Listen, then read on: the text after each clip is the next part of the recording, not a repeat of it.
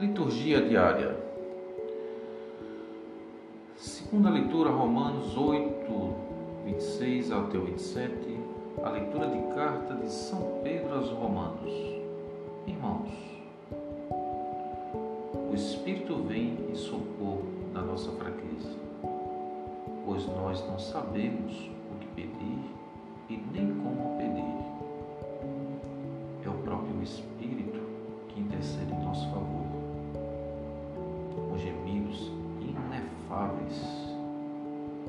E aquele que penetra o íntimo dos corações sabe qual é a intenção do Espírito, pois é sempre segundo Deus que o Espírito intercede em favor dos santos.